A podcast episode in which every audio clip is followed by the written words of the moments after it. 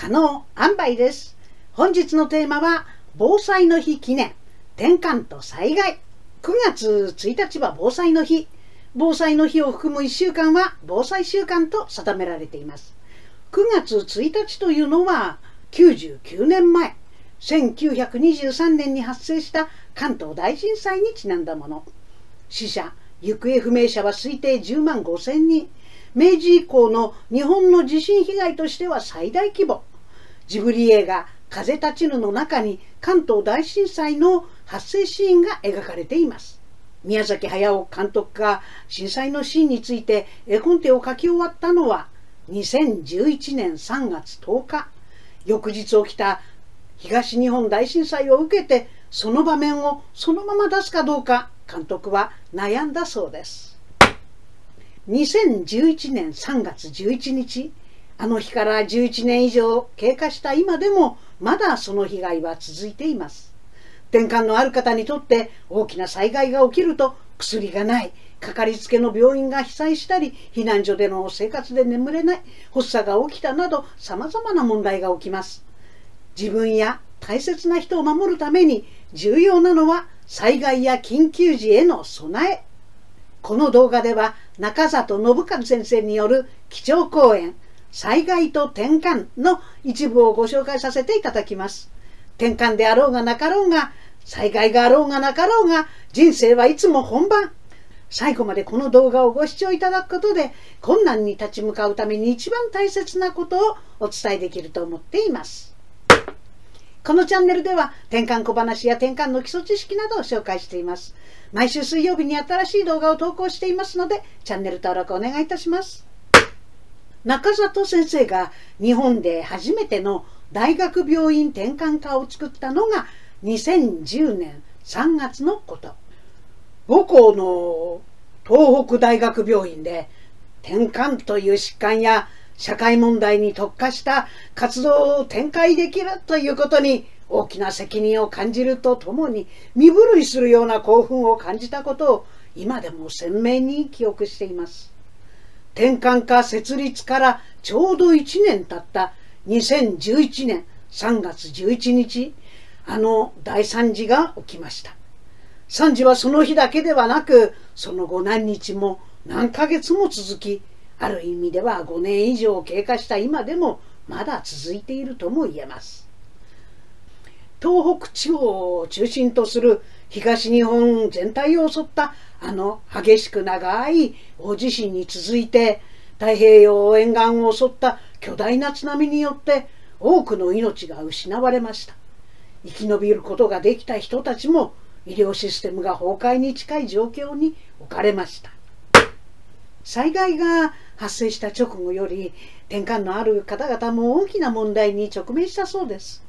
抗転換薬が津波でご自宅ごと流されてしまった発作が増えた。病院や薬局も破壊されて通院ができない。ガソリン不足で遠くの病院に行けない。いろいろな悩み事を相談できる相手がいない。発作があるために避難所での生活ができないなどなど。私たち東北大学病院のスタッフも自分たちが被災者であるという困難を抱えながらこの想定外の事態に最大限対応すべく力を振り絞っての活動を開始しました。日本転換学会をはじめ全国の医療関係者や行政などと連絡を取りながらの情報発信や届けられた抗転換薬を配布する活動などです。直後の大混乱の2週間を乗り切った後はさまざまなメディアを使っての転換啓発活動も行い現在に至っています。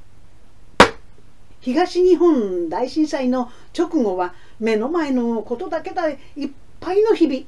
々、その後の時を経て災害と転換について多くの思いを巡らすようになったそうです。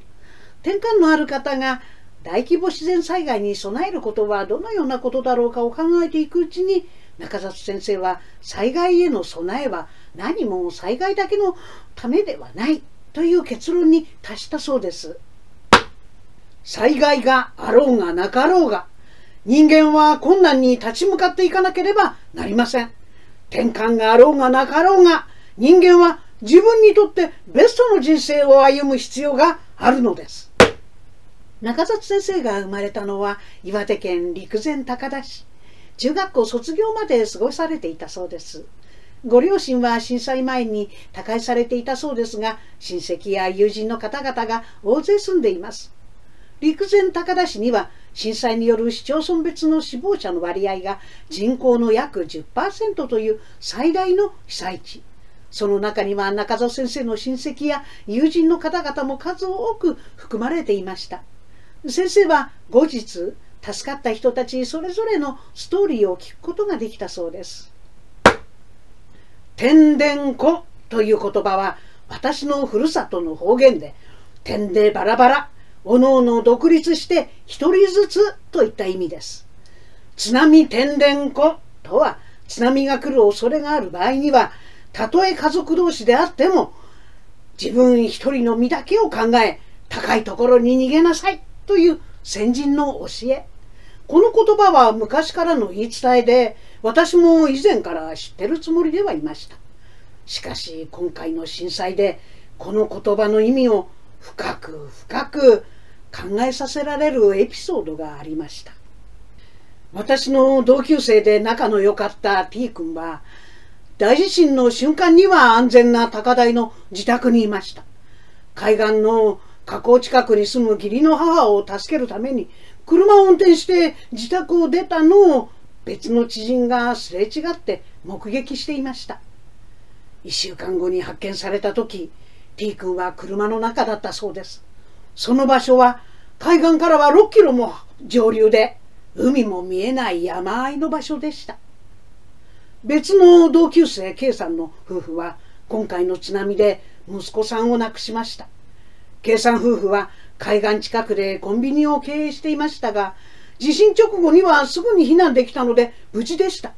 しかしすでに成人されていた息子さんは計算夫婦の様子を確認しようと海岸近くに駆けつけたため津波に巻き込まれたとのことです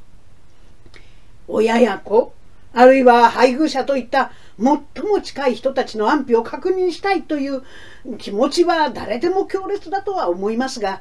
津波という災害は無残にもこの愛情が裏目に出るような悲劇を招いたと言えます。皆さんはもし大災害にあった時そばにいない親しい家族がきっと自分で逃げることができるに違いないと信じてまずはとりあえず自分だけ避難することが果たしてできるでしょうか答えは簡単ではありません。津波天然湖の意味は極めて重い意味を持っているのです。この瞬間、大地震が起きたら皆さんはどのような行動をとりますか？中里先生は会場にいる方に問いかけました。そしてこう言ったのです。他人を信じてはいけません。自然災害はいつ来るか分かりませんから、常にどんな場合でも自分の頭で考え適切な行動をとれる覚悟が必要なのです日本は地形が複雑な火山国。津波や地震だけでなく火山の噴火や豪雨による河川の氾濫も起こり得ます。大都市に住んでいる方は直下型の地震による都市災害にも注意しなければなりません。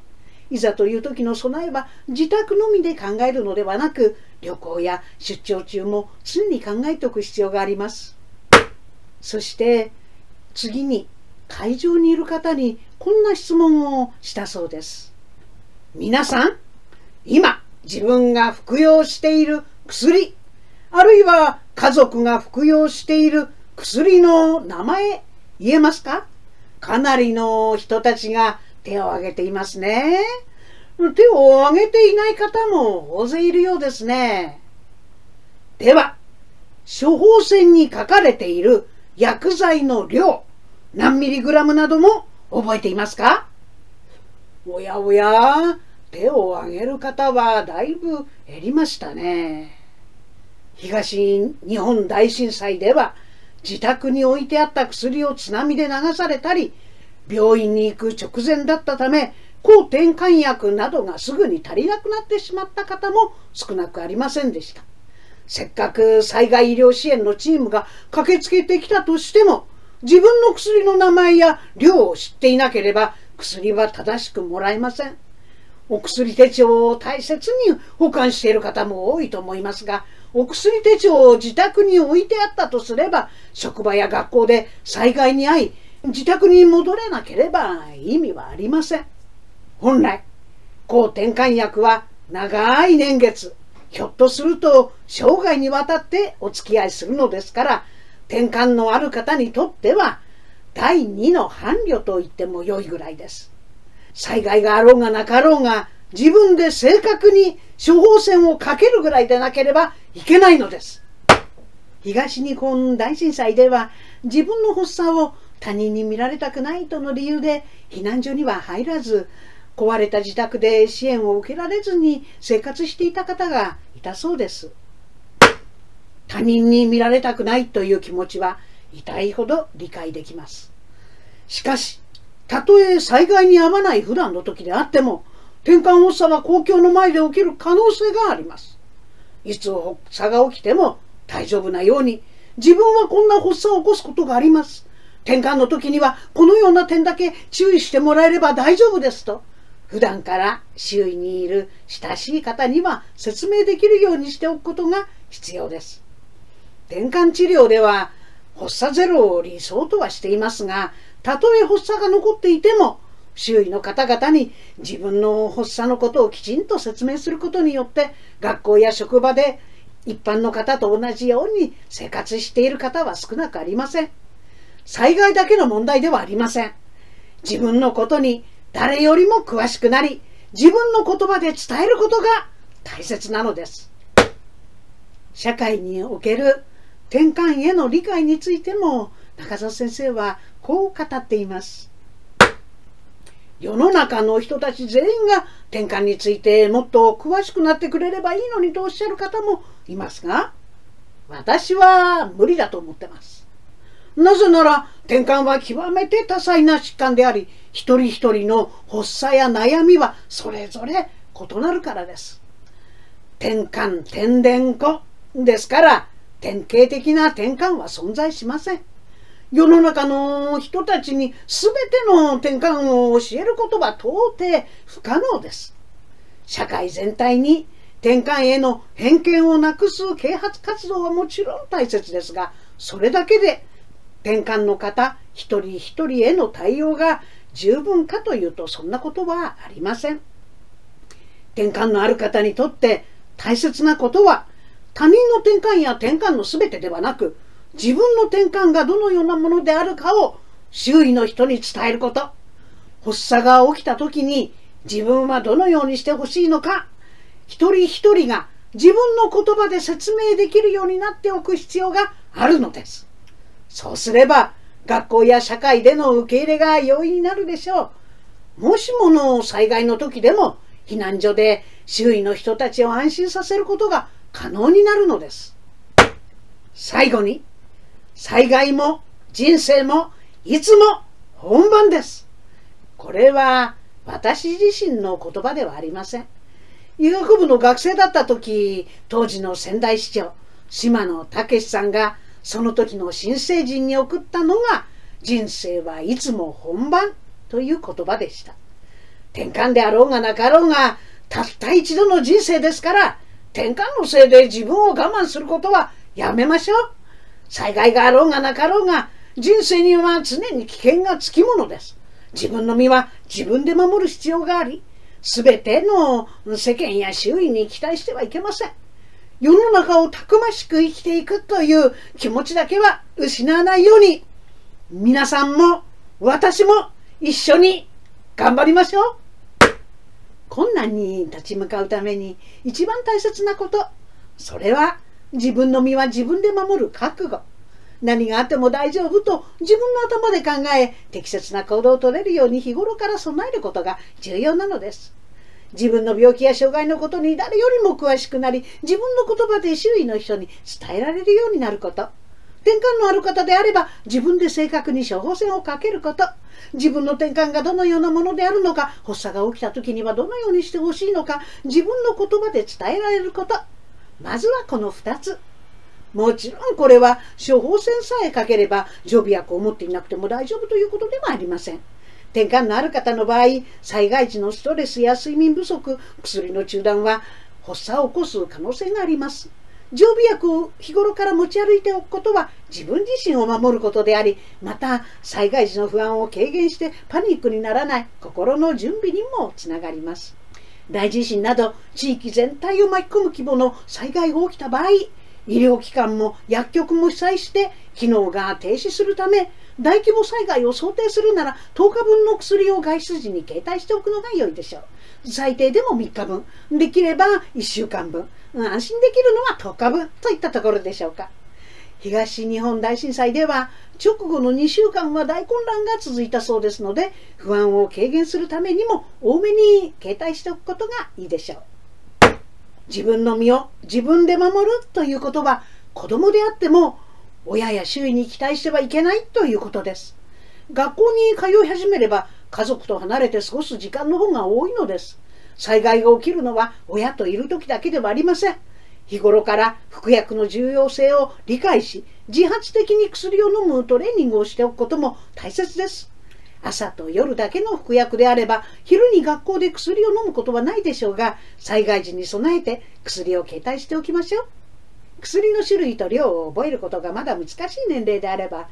薬やかかりつけ医の情報を記入した緊急カードを携帯することをお勧めしますまたお薬手帳アプリや転換音をお持ちのお子さんとそのご家族のための発作服薬記録アプリ7からを利用することでスマホで正確な薬の情報を確認することもできます。7からには発作記録や服薬状況などを家族と共有できる機能があります。いつも病院に付き添っている母親は薬の種類や量について知っていても父親は量までは覚えていないなんてこともあります。夏休みに祖父母宅に子供だけで遊びに行くこともあるかもしれません。そんな時、災害にあっても祖父母と7からで服薬状況などを共有していれば安心です。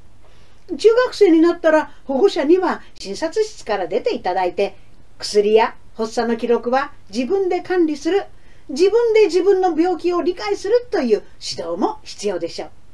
中学校1年生では自分専用のスマートフォンを所有する生徒が6割を超えるそうです。7からでの発作記録や服薬管理もできるだけ本人が行い、家族と共有するというスタイルが理想的ではないでしょうか。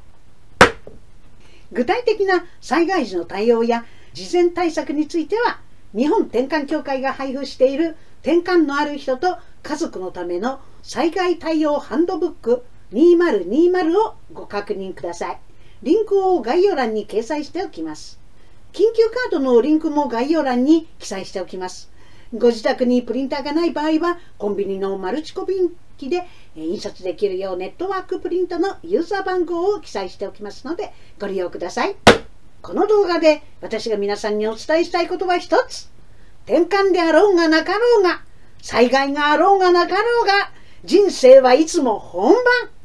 大人であろうと子供であろうと自分の身は自分で守る覚悟と備えが必要です。世間や周囲に期待してはいけません。家族であっても期待してはいけません。津波天然湖、転換天然湖を忘れないでください。自分自身の病や障害に誰よりも詳しくなることが困難に立ち向かうために一番大切なこと。まずは自分が服用している薬の名前と量をいつでも伝えられるようにしておいてください。そして自分の転換がどのようなものであるかを自分の言葉で伝えられるようになりましょう。人生はいつも本番目指そう何があっても大丈夫